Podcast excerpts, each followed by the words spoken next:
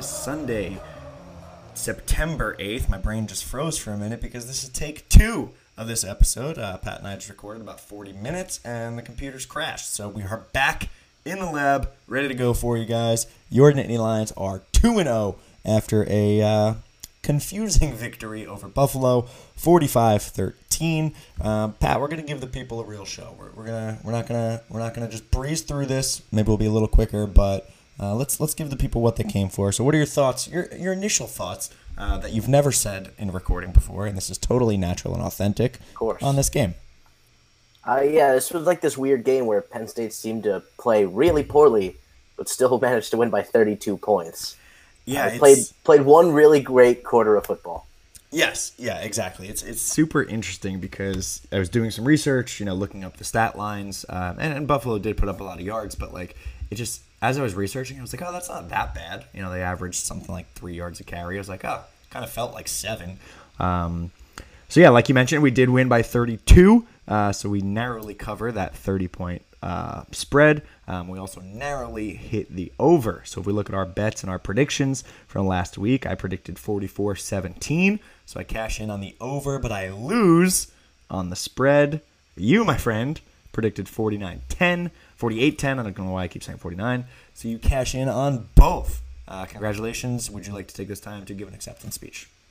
Um, I'll pass since we're kind of breezing through the second attempt. Uh, so I that brings it. that brings our records to even um, three and one each uh, on the season for our picks. Um, and yeah, some pretty good predictions. I think we were getting a lot of flack on Twitter. Um, so I'm gonna I'm gonna read out a couple of these here. Uh, we gave out our predictions Saturday morning. Uh, our friend CJ Scalzetti says you are out of your gourd on this, Chris. Which is just kind of funny saying. So thanks, CJ. Uh, he said Buffalo can't pass, and our linebackers are going to be hungry to get in on some of that action. Um, shout out Trevor Trevor Panuzik. He said defense will score one touchdown, force three turnovers, and KJ Hamler taking one to the house. He was like sixty percent right on that. Pretty close. Shout out, shout out Trevor. Pretty close. Um, yeah, it was a weird game. It, it was a weird game. I think our predictions were spot on because we're legends and we're football experts. Uh, Not to mention my "Don't be surprised if" was yeah, yeah. Give the people a recap. well. What was it? "Don't be surprised if Buffalo breaks off some big runs." Mm. And honestly, I think the the one thing I kept hammering home in our preview episode was um, this is a very different talent level in Idaho. People kind of got blinded by that 79-7 win You were right about that. and just expected it to be the same thing. And again, we won by 32 points. It's a good win, but this is sort of what we predicted. So um, we'll go through this. Uh, we'll, we'll go through our, our awards. So if you're a new listener, we, we kick the show off with some awards. We have our Lion and our Lamb, which is our weekly MVP and LVP. Uh, and then we'll give some Big Ten awards Big Ten Baller and Big Ten Bozo of the week. Uh, so, Pat, kick us off. Who is your Lion this week? Tariq Castro Fields Ooh, had like eight tackles, two pass defenses, um, and he was just getting challenged all game and really stepped up. You know, I, I just like that mentality. He was obviously kind of angry about the fact that they thought he was the weak link in that defense, and he stepped up and he made plays all day. Yeah, I uh, I thought he had a really good game as well. Um, there was there was a good bit of rotation in in the defensive backs. We saw a couple of the young guys get beat. Uh, Keaton Ellis got burned bad on a downfield play. Uh, same with Donovan Johnson. Um, There was one where it was just like a really great pass and catch, though. um, man, Keaton Ellis got burned for sure because you, you saw him scrambling back. Yeah. Um, Don Johnson, maybe that one was a really great pass and catch, but still got beat for like a big, big gain. Um, So to see a guy like Tariq Castro Fields have a good game, um, kind of be involved in the whole game, I think he had, I don't know if it was a tackle for loss, but it was something up near the line. Um, he, he had a really good game, and, and I'm okay with that. Um, I didn't expect you to pick Tariq Castro Fields, and I'm equally shocked on the second recording as I was on Even the the first. second time around. Um, I kind of went with a different pick as well. Uh, I think the obvious ones, and we'll talk about them in a minute, are Jahan Dotson and Pat Freiermuth, two offensive, really really good games. Um, but for me, I kept it. I kept it in the secondary. I went with my guy John Reid. Um, Yes, baby. I I love John Reid, one of my favorite players uh, throughout his whole career, and um, he did have a good game stat wise um, overall. But for me, it was that pick six. It was we had a real shitty first half. We weren't weren't moving the ball. We weren't getting pressure. Nothing was happening. Nothing was going our way. And then he comes out second half with that pick six, takes it to the house, uh, and that was just it was a huge momentum shift for me. It, it was the moment in the game where I felt like, okay, things are going to be okay. It's been a sloppy start, but we're out of it now. Like we're out of it. Um, we've talked about John Reid a lot on the show. Uh, you know, two years ago he missed an entire season with an injury. Last year he came back and, and was kind of up and down. Um, you know, came on towards the end of the season, but uh, just really good to see him playing good football. This is his last year, um, so you know later in the season when we start talking NFL, we'll we'll talk about what his prospects look like. Um, but that play that, that was an NFL play to me. You know, he talked about in the post game press conference uh, how he had he had seen that play that set up earlier in the game and was a little late on it. Um, so this time he saw it, jumped the route, and yeah, I, I mean you said this the first time we recorded. It was a pretty good throw. Like it wasn't it wasn't Yeah. like the QB. It was a up. little late. It was a little behind the receiver, but that's a throw that most times is a completion. Uh, John Reid just first of all made a great read in the coverage to begin with. Very good coverage. Did a good job laying off him just enough to entice the quarterback into throwing, and then a great jump on the ball once he did let go of it. It was a great play, just athletically and mentally. And that you're right. That was an NFL play. Yeah. So shout out to uh, our secondary, our corners, Tariq Castro Fields and John Reid. You guys are Lions this week. Um, we'll have you on the show anytime you want to accept your awards. All right, moving to the flip side, uh, we talk about our lamb. So again, this is the least valuable player, someone that had a particularly, you know, not so great game, somebody that we want to see do better. Uh, of course, we don't like talking about negative things, but that's why we're here. We talk about the whole game, the whole team. Uh, who's your lamb this week? Got to go with Ricky Slade, unfortunately. Uh, just you know, three carries for eight yards and a huge, what could have been a really costly fumble at that point in the game. Um, and it was kind of like a freakish situation with a, like a lineman's leg swinging out of nowhere, but that's also like a pretty unacceptable way to fumble. Um, just especially where we were in that game, you know, it was still close. Uh, we had finally started moving the ball, like momentum was about to swing our way. We were getting chunks of yardage, and just there goes the ball. Yeah, it was. Uh, I, I just talked about how John Reid's pick six, um, which I actually forgot to mention, was his first ever pick six uh, for Penn State. So congrats. Um, but I talked about how that was such a such a positive momentum swing. Like you mentioned, you know, we were starting to move the ball. This is the complete opposite, um, and it was. It was such an ugly fumble. Like it popped right out. Uh, they recovered it. It was like shit. We're here. We go again. We're gonna lose. Um, so I actually also had Ricky Slade. Um, uh, I was equally shocked this time around too that you didn't give this to the offensive line. I know you have some thoughts on that that we'll get to. Oh, you'll Um, hear him. but yeah, it's it's it's tough because yeah, Ricky's stat line three carries for eight yards, and he had his longest one was six, so his other two carries went nowhere. Um, and the fumble, it's just it's tough because he was he was a five star recruit. He was a top running back coming out of high school, and he showed some flashes of that last year. You saw it when he would be spelling Sanders and, break off these big runs. Um, and a lot of people, uh, especially in the Twitter world, uh, like to talk about how Penn State's going to be the next running back you, right? Saquon, Miles. Now it's supposed to be Ricky, and then Noah, and then Devin, and honestly, Journey Brown looks like the better running back right now. Um, it's super super early. It's a very small sample size, uh, but I am I'm super interested to see how this decision goes. If we go into the Pitt game and Ricky continues to struggle a little bit, does Journey become the guy? Is he the lead back? Um, with you know you saw a lot less rotation this week, right? I think uh, Noah and Devin each had just one carry apiece. So yeah, Ricky, um, we love you, brother. You're a lamb this week, but but we hope you turn it up.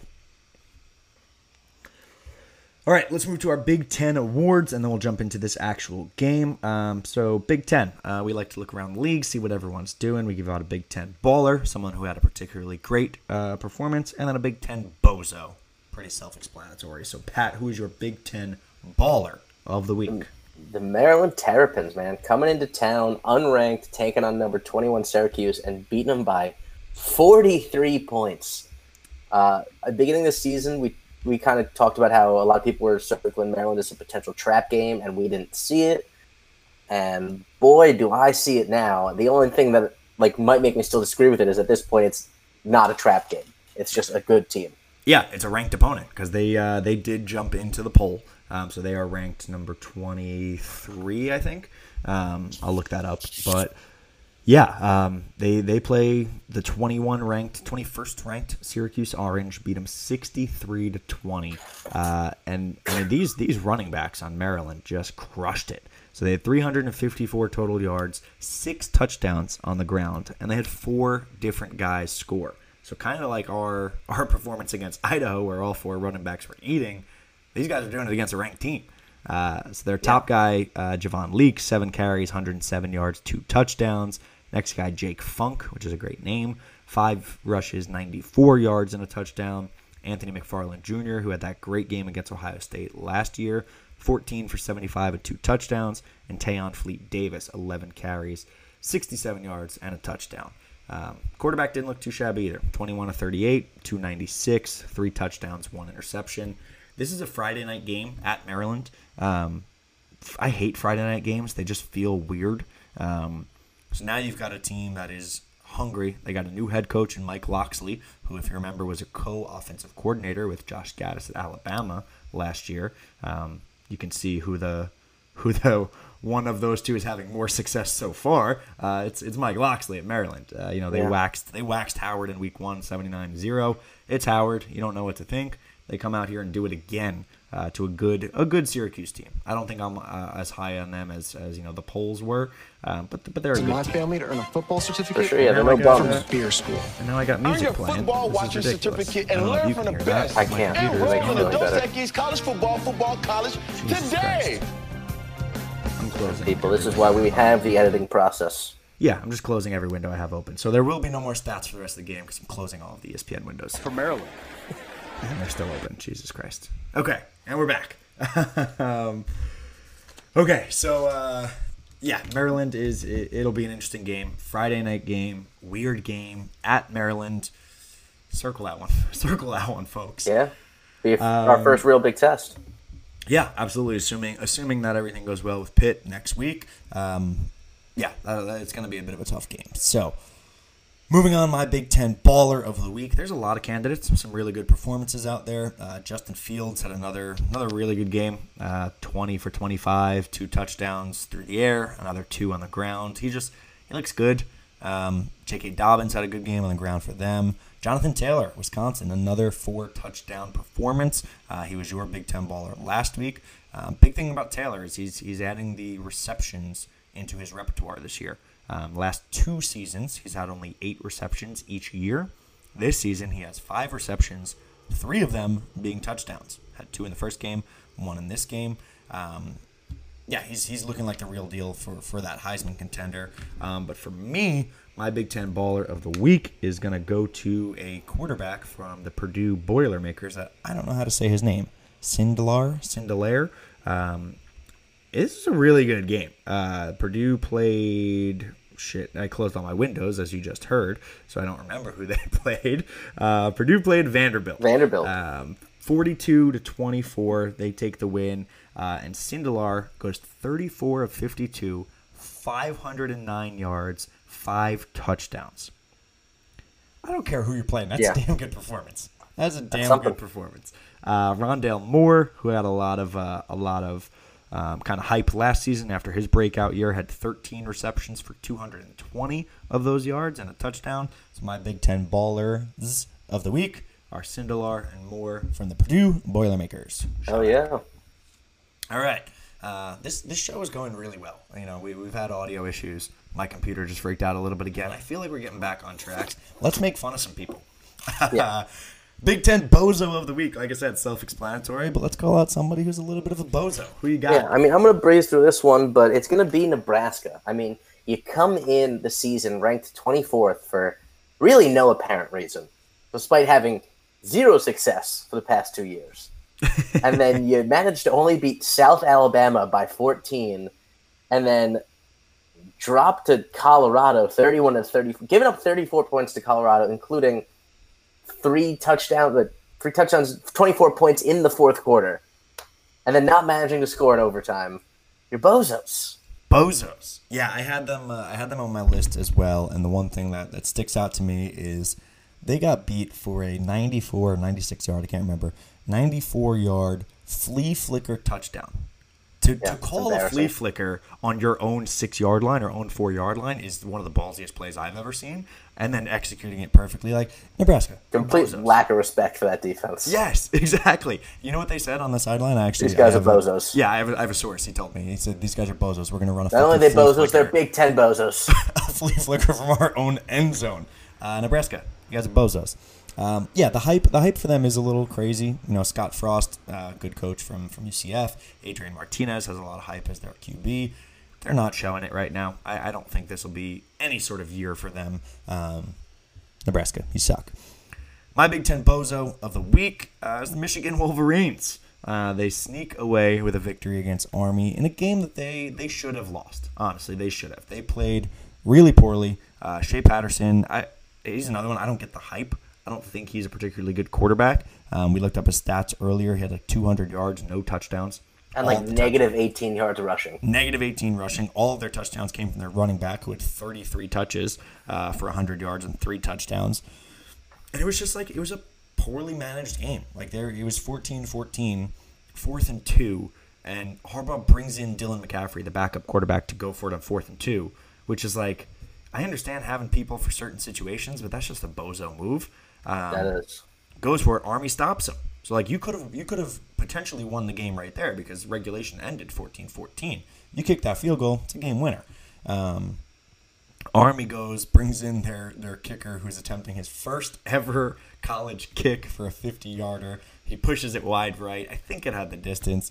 Uh, they go to overtime. Everyone knows the story. Michigan goes off to win. Um, but yeah, they, they like they ran to their student section celebrating like they had just won a big bowl game. Yeah. like, Like, he just dude- beating Ohio State. No. Yeah, which you haven't done. He just remember? escaped a horrible upset, dude. you escaped a horrible upset. And, and yo, shout out to Army. First off, respect to the troops. Um, they had a they had a great game. Was it Oklahoma last year that they took uh, very close like this as well? So I think they're a better team than people give credit for. But Michigan's just a bunch of bozos. Um, Quinn Nordin missed a field goal, which is always funny to me. If you remember, Quinn Nordin is the kicker who committed to Penn State with a black and white video. He was on a private plane, and that song "I'm Coming Home" that was playing in the background. Um, I wanted to make sure I sang that again because people need to hear my voice. Beautiful. And then uh, Jim Harbaugh slipped over at his house and he flipped to Michigan, and uh, it's just it pisses me off. Like I I know I tell people not to stay hung up on Justin Fields because he flipped and he was never actually part of our team, so don't get hung up on him. I I don't take my own advice when it comes to Quinn Nordin. I every time he misses a kick, it makes me smile a little bit. So Yeah. The Quinn whole Nordine, slumber party thing really changes. what's that? The whole slumber party aspect really changes It's it so too. fucking weird. Like I know people had fun with it, but it truly is weird. Like Oh, coach it's slept over weird. kids. Yeah. Um, but anyway, Like if a coach did that to my kid, like, listen, that's the school you're not going to. Michigan, Jim Harbaugh, Quinn Nordin. You guys are bozos.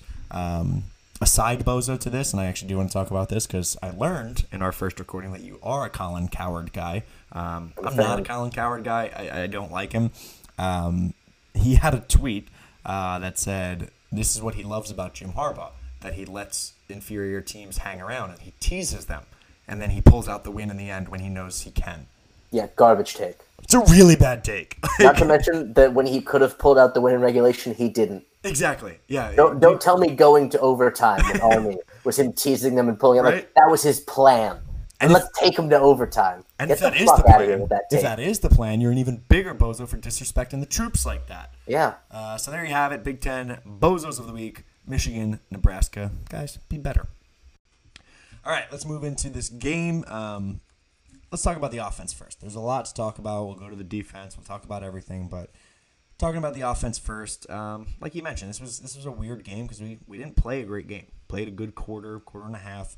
Um, and largely for the first half of the game, the offense looked really bad, um, particularly the running game and that offensive line. So hit me with your thoughts on the O line. All right. Here's the thing. I hate to say this because obviously I am a fan of every person that is on the Penn State roster. Absolutely. and also I feel weird and I'm fully aware of the situation of me as like some schlub sitting in my bedroom talking about high level athletes. Yep. But Penn State's offensive line is bad. Okay, they're bad. Gave up three sacks to Buffalo, and then only managed to get 78 total yards, 58 of which came on one play by our quarterback that I'm pretty sure wasn't a designed run. I mean, and you, you you can't tell me it's a matter of the talent level between the two teams because Penn State clearly is getting the more talented recruits than Buffalo. Even Urban Meyer was talking about the talent differences and the, during halftime. I, it's got to come back to coaching, and we Matt Limegrover has got to go. I mean, I, I I don't like talking about a firing a man and having him lose his job, but like, are any of our listeners out there like interested in creating like a change.org position petition to fire Matt Limegrover? It's it's it's astounding that this man has managed to hold on to this this high level job, getting paid by a, at, at a public university, getting paid with taxpayer money, like with the performance he's put in over the past three years. I'm sick of it. He's got to go. Hey, hey Pat, how, how do you really feel, man? Oh. like, oh man, it's it's tough. It This is where our tuition money goes to. it's tough, man. It's it's again, you never talk about another man's job. Like I I I like to think of myself as, as the optimist on this podcast. Like things are gonna work out. The offense this will be the year the offensive line gets it together and yeah, like they, they didn't look great and this is this is another thing with uh, a challenge with that big 79-7 over Idaho. Everyone kind of gets that false sense of security that everything's perfect, right? Um, this kind of exposed that. Like Buffalo is a much much more talented level than Idaho, but nowhere near the level that we have gotten. Um, Or So, yeah, I- face. yeah, oh, 100%. Yeah, if you if we're having trouble with Buffalo, what happens when Chase Young from Ohio State is coming at you? Like Yeah. I think that's it's- gonna work out. It's got to be better. So, yeah, I think I think it's time for Limegrover. Um, like it won't happen during the season. Franklin's not going to do that. But I think after this season, honestly, I think regardless of of the outcome, I think he's got to go because if we have a down year, it's you know the offensive line will be suspect, and, and that's all the reason for it. If we have a great year and we get by with like an average offensive line, you got to make that decision to bring in someone who can who can take you to that next level. Um, so I think something that's super interesting for me is how much difference a position coach can make on the field, but also in recruiting. So we talked about running backs coach JaJuan Seider. He's done great things for the running backs, but I think he's actually done even more in the recruiting world. Like he's gotten a lot of he's gotten Devyn Ford and Noah Cain and the two four stars from Florida that we have in this class. Like he has been fantastic. Uh, Gerad Parker, wide receivers coach this year. I know it's only Tremendous two already. games Already huge steps though. it looks like night and day from what we went through last year. Um, so I think if you look at the talent level that we need to bring in for the offensive line, you need a coach who can do that. And Limegrover doesn't seem like the guy to do it for two Not reasons. to mention our special teams already looks better. Yeah, true. Shout out Joe Lorig, new special teams coordinator. Um, yeah, Limegrover doesn't seem like the guy who's going to do it because one, clearly we haven't had a whole lot of recruiting success. We've had we've had some top prospects like C.J. Thorpe was a really good prospect. Um, Juice Scruggs, who's on the team now, was a top prospect. Nana Asadu, which side note, I've always said his name Asidu. The depth chart comes out and it tells you the phonetic pronunciations. You pronounce his last name Asadu. Like, dude. Remember that video? it's it's late, guys. I'm cracking myself up. So we've, we've had some top level talent, but I guarantee you, and I haven't done this research, but I guarantee you, if you look up recruiting classes from Wisconsin, from Iowa, obviously the Alabamas, but like the, the you know, I think Iowa and Wisconsin are those those thoroughbreds of the Big Ten that just churn out offensive linemen. And like we're a better team than them. I completely Pretty agree. So. Yes. So like, you need to bring a bring in a coach who can one show it on the field so that kids want to come to come to Penn State and play O line, and two go out and recruit them. So. Yeah, this was ugly. Um, you know, we talked. You talked about the rushing yards, seventy-eight total, fifty-eight of them on that Clifford run. Um, man, he's looking. He's looking like uh, like Trace Clifford out there, Sean McSorley. I don't know how you want to call it, but he looked good, man. I wanted him to score so bad. Um, it was nice to see that. But yeah, that I mean, outside of his, I mean, he had I think he had something ridiculous like eleven attempts. We had only eleven attempts. Like Uh, he had Jer- 51 rushing yards and he had a 58 yard rush. yeah, Doesn't sound very. Yeah. not great, Bob. Uh, Journey Brown, uh, six rushes. Um, we already talked about Ricky, three for eight yards, and then uh, Noah and Devin each had one. Noah's was a touchdown, so that's cool. Um, but a lot less rotation than, than we saw last week, and you know just a lot less rushing in general. And that starts with the old line. Um, so yeah, I, I think that needs to. I think that needs to change for sure. Um, a couple other things on on offense. Um, we'll we'll stick with the negatives here and then kind of finish off on some of the positives. F- for me, uh, Clifford, you know, the stat he ends up with a really nice stat line. He had four touchdown passes, two to DeJohn, two to Freiermuth, he made some nice plays, but a, a theme that I saw that I'm I'm worrying about a little bit is his tendency to underthrow wide receivers. Um, we, we went through this on the first record, so I won't I won't bore you with some of the details. But for the listeners, um, the first touchdown to Jahan uh, was definitely underthrown. It looked like it, it, it. looked like it was supposed to be like a corner route. I don't know why KJ was over there as well. I don't know if somebody ran the wrong route or maybe it just I don't know. It looked like a traffic jam. Um, but he had, he underthrew that one, maybe a little bit out of necessity, but could have been a better ball. Um, there was a third and long uh, where he he threw to KJ. It was it ended up being uh, a flag, uh, and KJ dropped it, but it, it was underthrown. Um, he just kind of hung it in the air. Granted, he was on the run, but same thing. If you're able to lead him there, that's a potential huge third down conversion, and who knows, maybe a touchdown. Um, later in the game, KJ had a double move that was gorgeous. Just absolutely put his defensive back in a spin cycle, beats the man, and Frame, or I'm sorry, uh, Clifford hangs it up. Uh, KJ catches it, gets tackled almost immediately. It's nice. It's a nice big game. But if he leads them there, it's a touchdown. Um, and I think you know on, on, the regular watch, it was it looked like he was going off his back foot. So maybe you give him a little bit of slack there.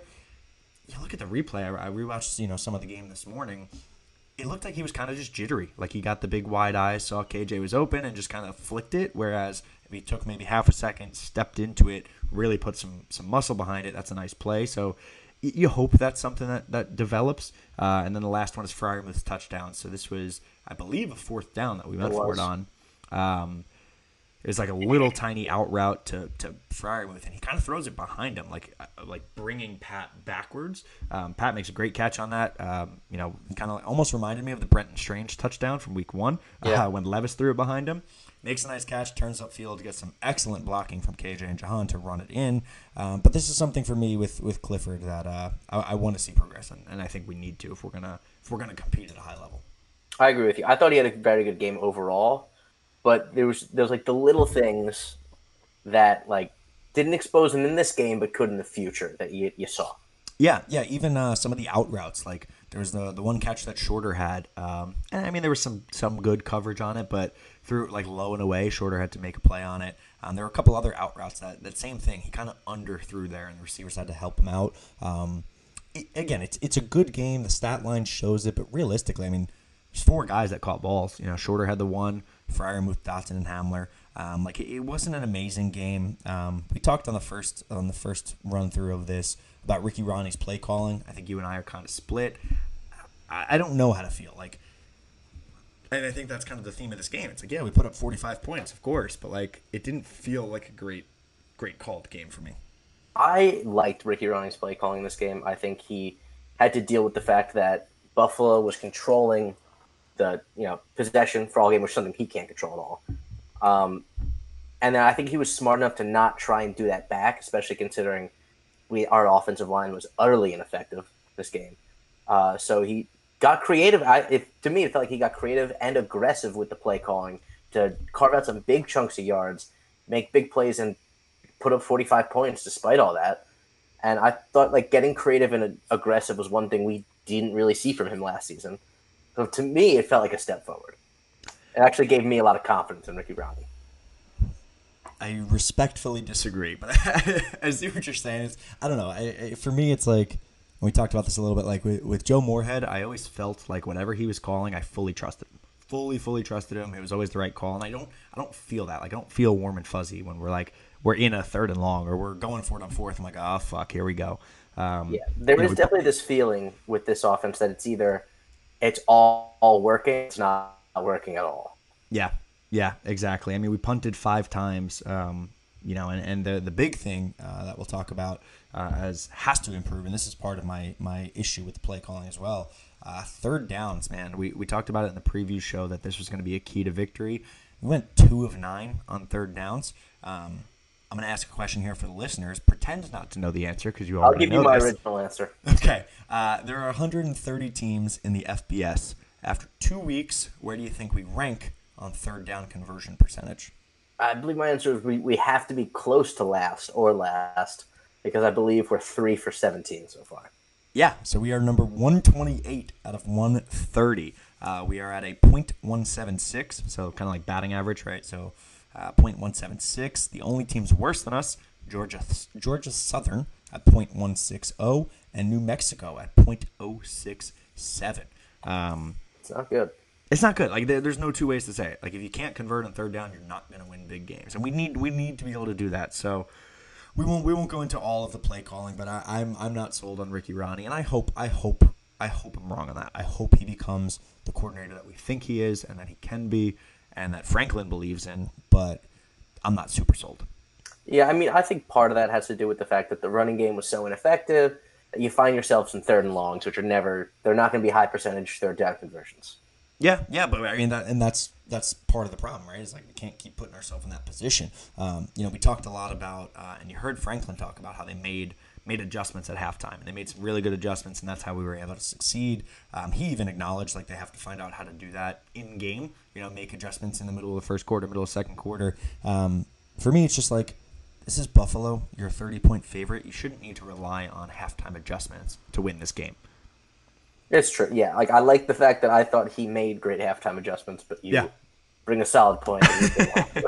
Yeah, and again, it's a 45-13 win. It's a fucking win. So like this is us just, you know, splitting hairs, but it's it's things that when you see a team like Maryland pounding people, when you see teams like Ohio State playing really well, like we're going to go through a Big 10 stretch that we're going to need to be damn near perfect if we're if we actually want Yeah. to, you know, contend. So and the fact of the matter was that like the first half just wasn't acceptable. Like thi- No. this game had shades of Michigan last year written all over it to me.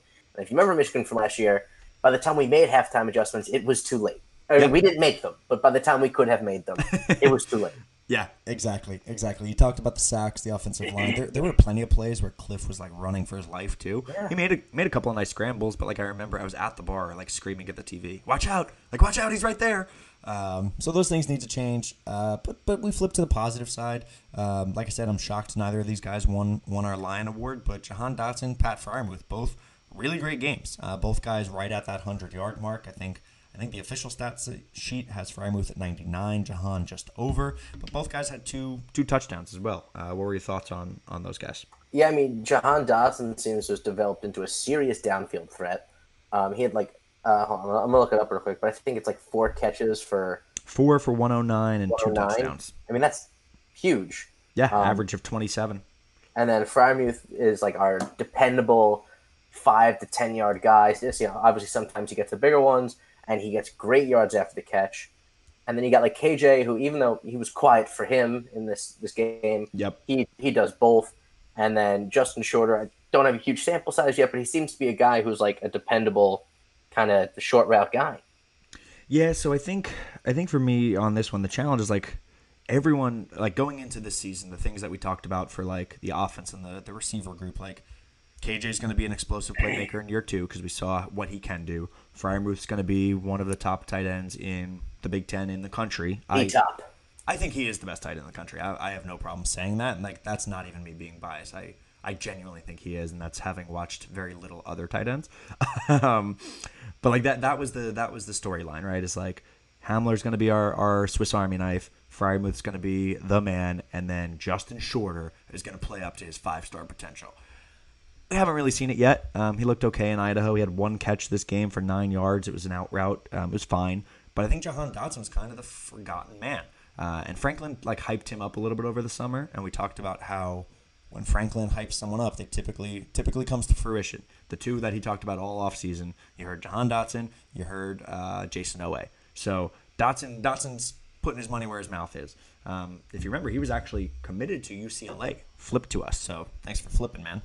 Um, but yeah, he's. Uh, I think I see him as like if we look at that 2016 offense, I think I see him as the Godwin to KJ Hamler's DaeSean Hamilton. Um, not perfect comparisons by any mean; they're all very different receivers. But like I see, I see Dotson taking on that role where like KJ is going to have a lot of splashy plays. He's going to break a lot of big things, and we're going to love him. But I think you're going to see a lot of really good things out of Dotson. That because I remember I watched back like uh, I think it was like uh, Trace's highlights from that year of all of his touchdown passes, and like I forgot how much Godwin was all over that tape. Like Yeah. it's just it's so consistent that you don't, you don't realize how good they are at the time, and I think we're starting to see some of that with Jahan Dotson. Yeah, and I mean, I'm just I'm very sold on the Penn State wide receivers this season. It was such an issue last year with the drops and just like the inconsistent play. I'm already totally sold. Yeah, yeah, we've seen you know we've seen very few drops this season. KJ had one uh, on an out route to the side, and then one on that long third and third and Yeah, long. That I, you disagree on? I dispute that drop. I think it's a drop. It's a catchable ball. It's a it's a hard play, but Yeah. I'm gonna hold them. Hey, this is championship standards. Okay, I'm holding our guys to championship standards. Um, but yeah, it's a, you know it's it's I, I like our receiving core. Um, you know, you didn't see you didn't see anyone else in this in this game. It was Dotson, Freiermuth, Hamler, and Shorter. That's it. So obviously we need to kind of continue seeing that evolve. But overall, again, you put up four, 45 points, you get a win. There are things to be fixed. I mean, four guys getting a lot of recept. You know how many? How many guys typically get receptions in a game? Four is not like extremely low amount.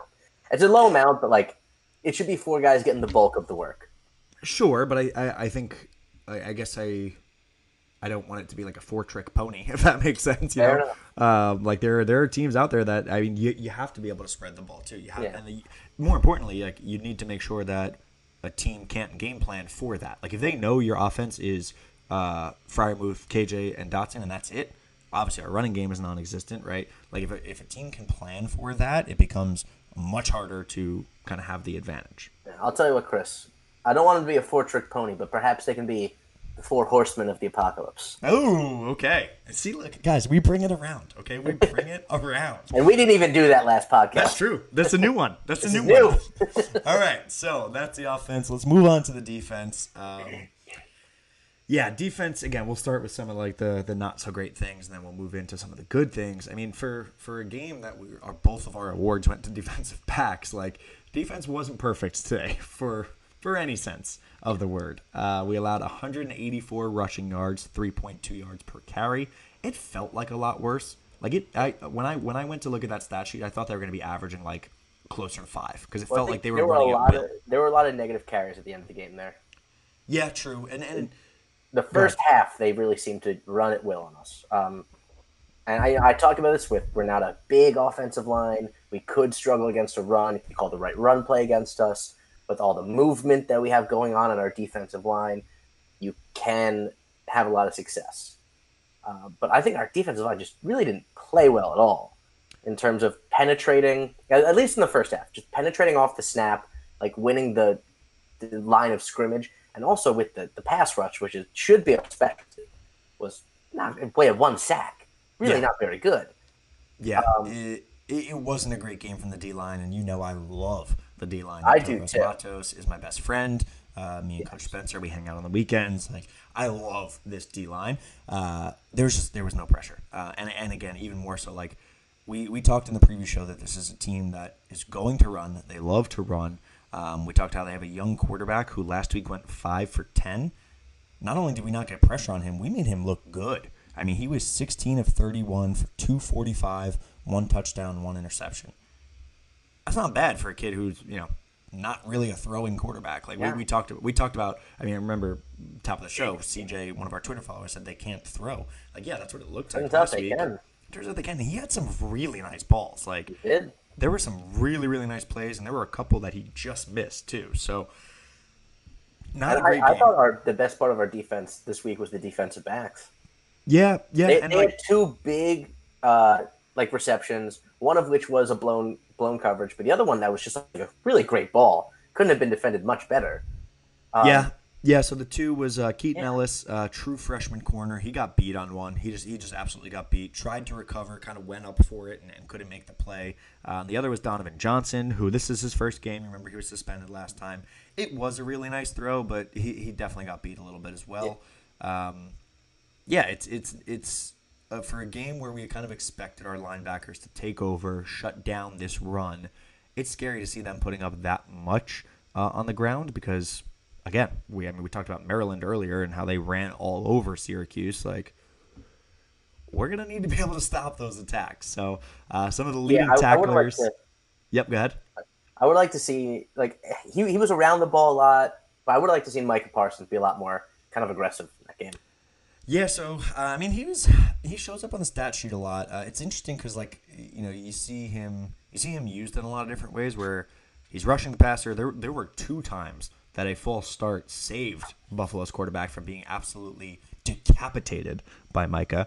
Um, but they're they're rushing him a little bit, and then there's other times where he's kind of out in coverage where he doesn't look great yet, to be honest, in coverage, but you kind of have to be able to do that playing the position he's playing. Um, so it, it's interesting to see how he develops as like a true focal point of this defense this year as opposed to last year when he was just this super athletic five star, you know, swarm to the ball and, and be be the guy. Uh, so leading tacklers for this game, Jan Johnson had 12 total tackles. Uh, only one of them was solo, so he was just kind of in on a lot.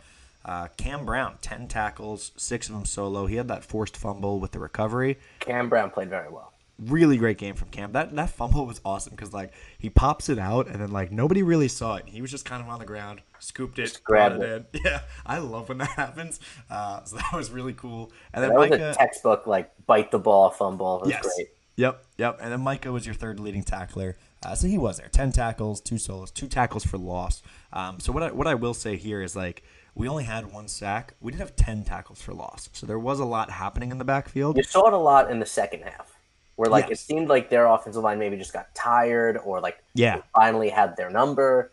But like in that first half, they, they were No. those were not coming. No, not at all. Like we looked bad. We were getting no pressure. So like seeing that happening, seeing seeing that we were able to get ten tackles for loss, like it feels like this should have been like a five sack game, eighteen tackle for loss. Like Yeah. you know, like the pressure should have been there and it wasn't. So that's kind of scary. Um, yeah, I mean this this felt a lot like a bend don't break defense. Um, and it, and the problem too, we talked about time of possession. Buffalo had the ball for 42 minutes and 32 seconds compared to Penn State's 17 minutes 28 seconds. So it, it's tough. You know, wears down on the defense. I get it, but people people were, were talking about pitching a shutout. Like I mean, you know, I, I said 17, you said 10. They come up with 13. We were, we were pretty spot on there. Like, Yeah. you know, it, it's gonna happen. And, and again, as we get into the Big Ten slate, there's going to be a lot better offenses than the Buffalo Bulls. Yeah, I think people tend to forget too. Uh, our defense was excellent last year, but it was also a bend don't break defense. Gave up a lot of yards in a lot of games. Yeah, Um, in this game, I did feel like we bent too much Mm-hmm. because you, you can't let teams control the ball as much as Buffalo did. Um, and, you know, it's just we're, when you're playing better teams, you if you let them have the ball for 20, 22 minutes. 20 minutes a half, we're not. It's not going to be good for us. It's bad. Yeah. Like Um, bend don't break has been Brent Pry's sort of uh, thing, mantra. Yeah. but there was too much bending. Agreed. Completely agree. Uh, kind of, yeah, it reminded me of what was last year? I think maybe it was Illinois game where they ran for like 300 on us. Yeah. Um, but again, And then we thing. broke it open late again. Yeah, yeah, and I, it's it reminds me of 2016, and I'm always going to compare it to that year because you know that was our magical Big Ten run. Like we we banked on being a second half team that year, which was like fun in the moment because it was like it was always that hope of like, well, we're going to turn it around. But you shouldn't be thinking that in week two at home at night against Buffalo. So some good things, like I said, you know, Tariq Castro Fields, John Reid both looked good. John Reid the interception, Cam Brown the forced fumble, um, and, and a lot of guys kind of you know swarming to the ball, but it, it felt like they could run kind of at will, getting three, four, five, six yards every time uh, until the end. So I don't really have much else on the defense. It's uh, it's a good, not great performance. Um, maybe maybe not even good. It's it's a it's an okay, not great I'd call it good. 13 points. Yeah, still, but it's the end of the day. Respectfully disagree. I'm gonna keep saying that. I'd like to see a little Um, more Brandon Smith out there.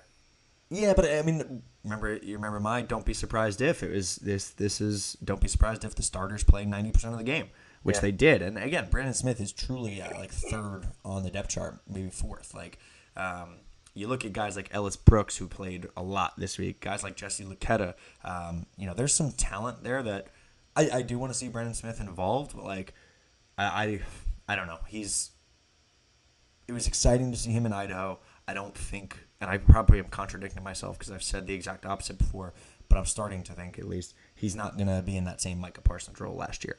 Um, I think we have a lot more depth at linebacker, and again, if we're struggling, like you're not going to be, you're not going to be rotating him in, you know. Yeah.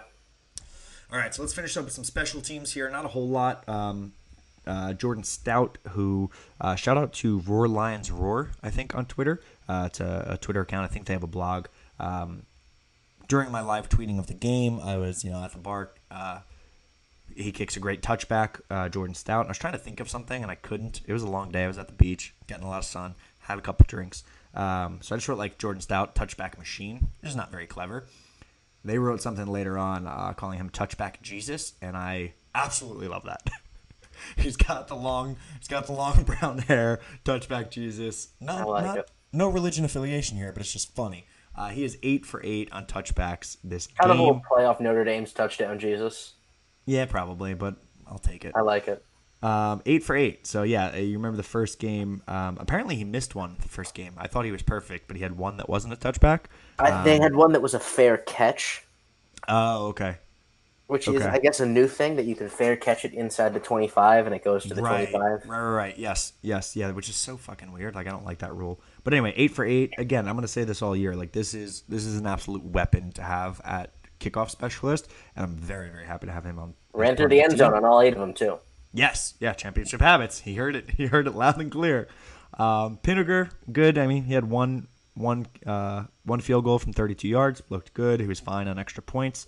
Um, we talked about this last week. It'll be interesting to see how they progress if they do, you know, get Jordan Stout more involved in the field goal game, or if it's truly just 50 plus. Didn't see the opportunity this week, so it didn't matter. Uh, and then finally, Blake Gillikin. Um, like I mentioned, five punts, 41.2 average it's not great. Um, like I, you know, the, and the one, the one was like fifty something, but it was a, it was a very friendly bounce.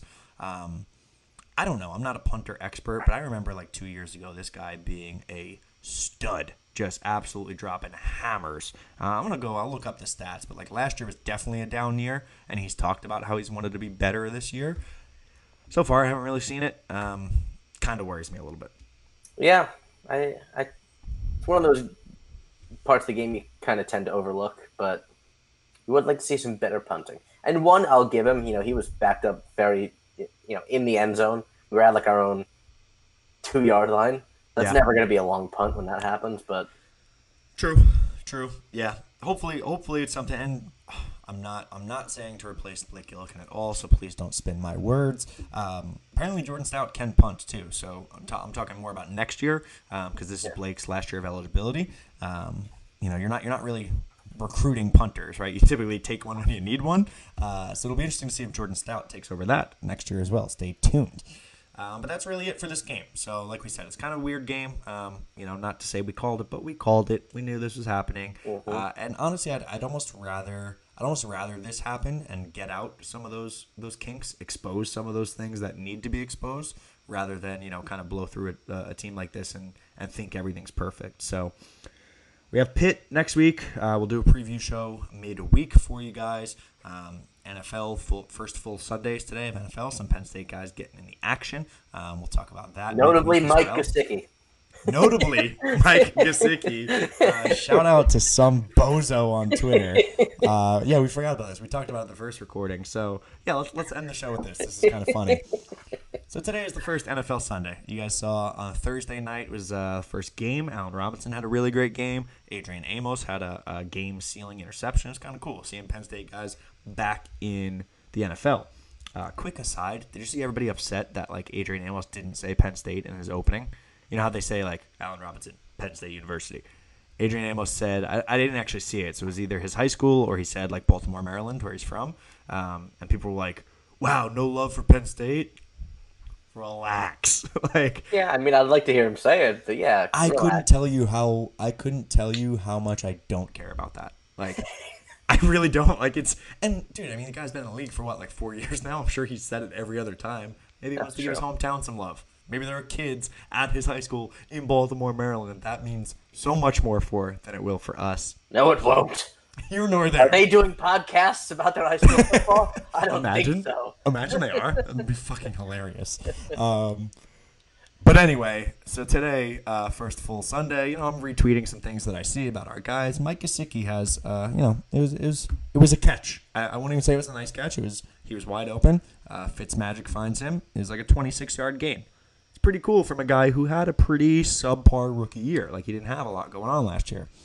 So I, I retweeted that video, and all I said was Mike Gesicki alert. I think that's Not even pretty. an exclamation point. No punctuation. No punctuation on purpose because it, it was just a catch. I thought it was cool. Wanted to share it with my followers.